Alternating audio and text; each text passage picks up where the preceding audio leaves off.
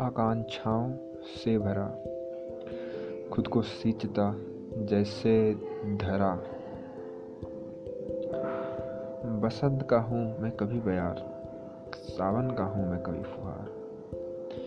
व्यर्थ कुछ ना मैं जी रहा, समझो न मैं नगण्य हूँ, मैं शून्य हूँ, मैं शून्य हूँ, न पाप, मैं न पुण्य हूँ, मैं शून्य हूँ।